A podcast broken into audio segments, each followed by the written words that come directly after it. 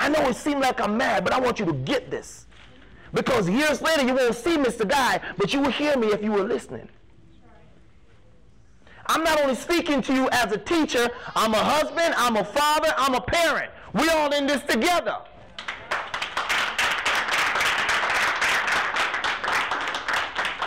The last point I want you to take away from this, it takes team. Everybody make a fist.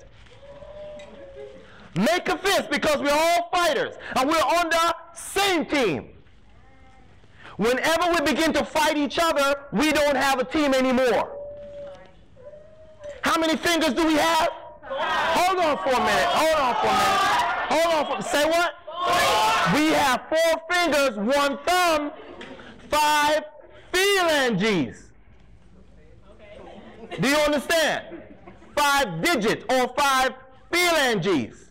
Let's see it for a second. We cannot make a fist if the pinky and the ring finger said, yeah, let's do it, dog. Let's do it. Let's do it. Let's do it. Let's do it. Then the third finger say, I'm with you. You might trying to shoot somebody, but listen, there's no bullet in there. And if the pinky says, okay, I'm with you, the thumb is sticking out asking for a ride, lost. It doesn't matter what you do until all the fingers and the thumb comes together, then we have a fist. Are we still finished?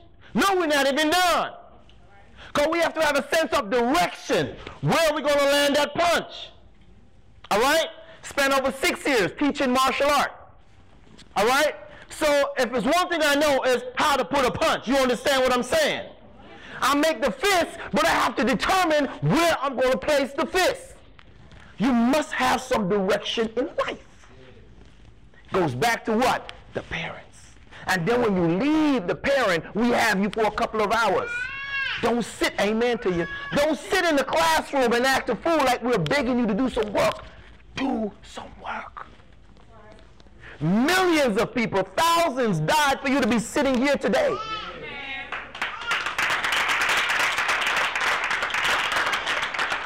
When you disrespect that, you're disrespecting the earth, you're disrespecting your history, you're disrespecting your future. You why should you even be alive?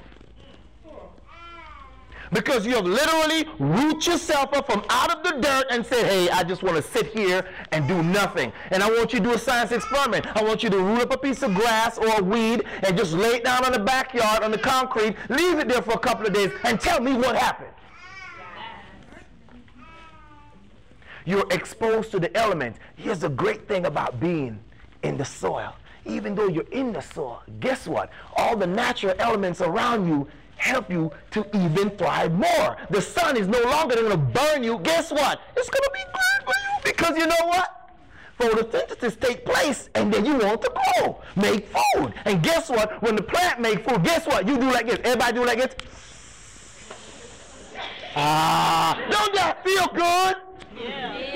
That's exactly what happened. Circle of life. If you disrespect your surrounding, disrespect your environment, disrespect the thing that's providing life, it kills you.